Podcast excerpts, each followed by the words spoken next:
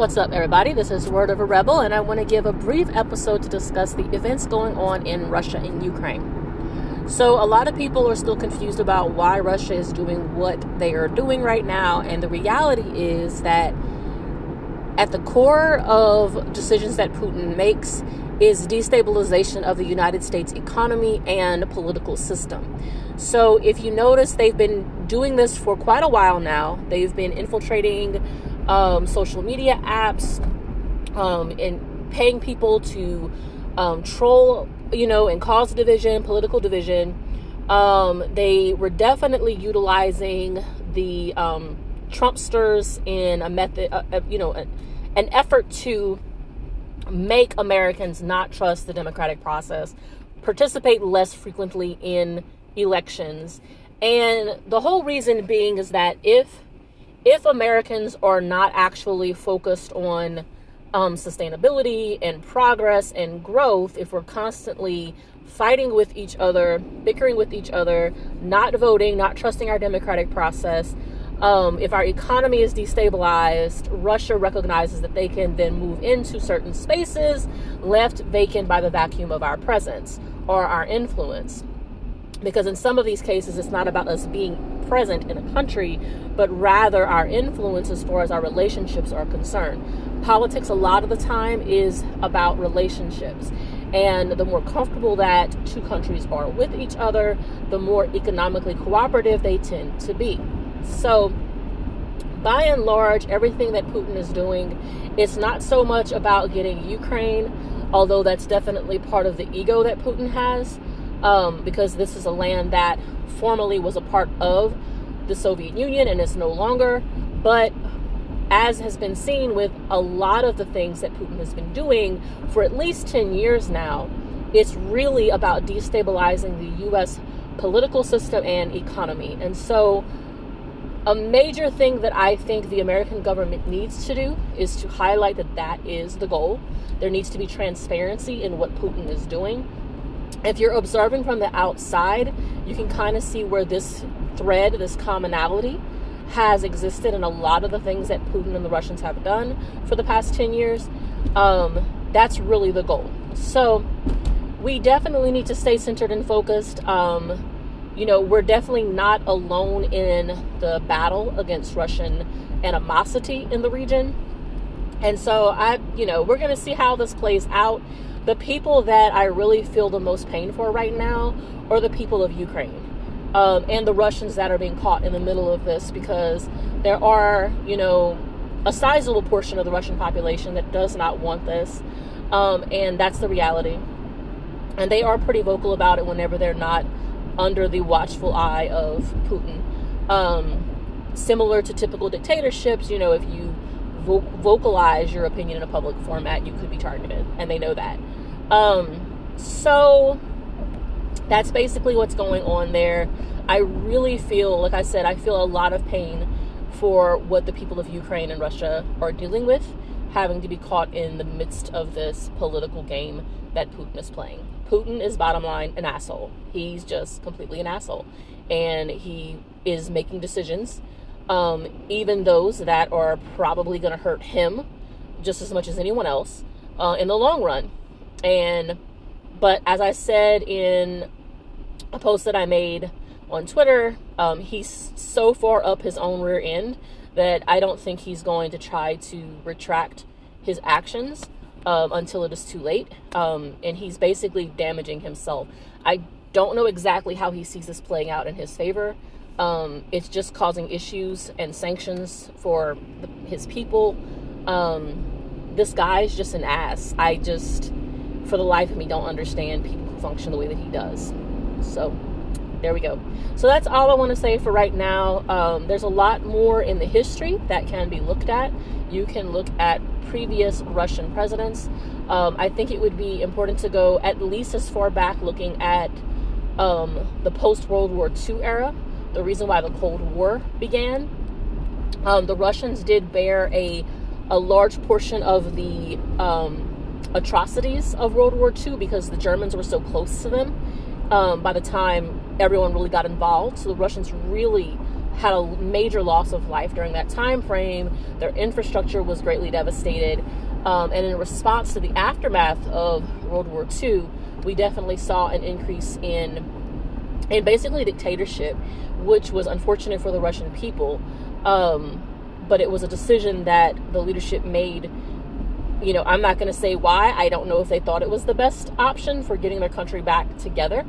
Um, but there has been this long term um, battle between communist um, leadership and capitalist leadership or democratic leadership. Um, I, I think it needs to be said also for anybody listening to this that capitalism is not always democratic and communism is not always dictatorship. These are different things. Communism and capitalism are economic systems, whereas dictatorship and democracy are political systems. And there's this misconception that in order to be a democracy, you have to be capitalist. That's not actually the case.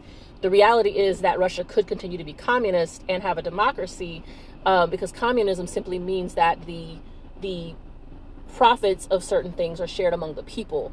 Um, it's communism being common, you know, this the community sharing among the people.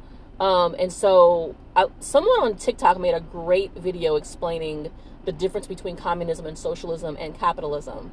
So, in communism, no one is supposedly no one is allowed to be rich. Although we know Putin is definitely rich, uh, he just doesn't want to let anyone else be rich and that's where communism ends up falling on its ass is because even though technically it's supposed to keep everyone feeling comfortable and sustained it tends to create a dictatorship because somebody decides to wield the power of the money um, and only allow the people to have a certain amount. Um, and they still get to benefit from being like the only wealthy person in the area which is total assholery. Um, so that's typically what communism is supposed to be that nobody's allowed to be wealthier than someone else, that everyone is supposed to be on equal footing. Um, capitalism says that anybody can be rich, but there's definitely going to be some poor people. And there's no protections in capitalism to keep people from falling into desperation. Whereas socialism is kind of a more comfortable mixture of the two, where anybody can still be rich in socialism, contrary to what some people believe. Socialism says you can still have free enterprise, you can still have capitalist, you know, basically capitalist businesses, you can still grow wealth, you can still become a wealthy person, but the the guide or central core of socialism is that nobody should be poor. Nobody should be living in desperation. And so we already have socialist policies. Like socialism is not the same as communism, socialism is not the same as dictatorship. The reason why some of these corporations don't want us to go into socialism is because they recognize that in order to provide these protections so that no one is in despair, they have to actually pay their fair share of taxes and they don't want to. So, getting that out of people's head that Russia is not socialist, Russia is communist. Um, and that communism doesn't mean dictatorship, but that in the case of Russia, they have both. They have communism and they have a dictatorship. Um, and he may be called president and there may be elections, but he never allows anybody to actually run against him in a free election. Um, so that's what we're dealing with with Russia. This is something that's been going on since World War II. The Cold War was all about trying to um, trying to oust like Russia and the United States basically back and forth, um, trying to retain their prominence as an economic um, player on the world stage. And the people of the world had to decide between the two economic powerhouses which one they were going to be more comfortable being allied with. Um, and we can go into the ethics of it, we can go into a lot of this, but the reality is that what do you do in the reality of the political environment? Um, China is the third um, player in this. China tends to like not directly participate as much as Russia and the United States. China tends to do what I call a Sun Tzu method of it, where they're participating, but it's not as outward as people may think. Um, you know, their moves have been things like economic moves in Africa, trying to get control over certain spaces and certain land. Um, you know, that's been one of their ploys. So th- basically, each of these political powers has their different methods. Um, at the end of the day, I think one thing that's important to remember is that as this continues to play out, your life is still continuing and still sustainable try to focus on what matters. Um, don't let any of these news events get you off center or off balance. Um, we've been here before. This isn't the first time we've been in a situation like this. And so just continue to be attentive to your household, to your mental health. Continue to focus on your goals.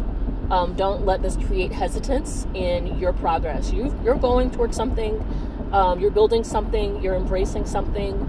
Continue to go toward it because you deserve it. Don't let these political things deter you. And by and large, remember to vote in 2022. Keep our democratic system functioning. We are still, uh, our nation is still in process, and we have made a lot of improvement. There's still room, obviously, room for continued improvement, but let's not discount what we've already accomplished thus far, and let's keep it focused on continued growth and sustainability and what that'll look like for all of us. As always, this is Word of a Rebel, and I'm here for empowerment. Be sure to hit me up on all social media platforms at Word of a Rebel, and I'm wishing you all a peaceful weekend.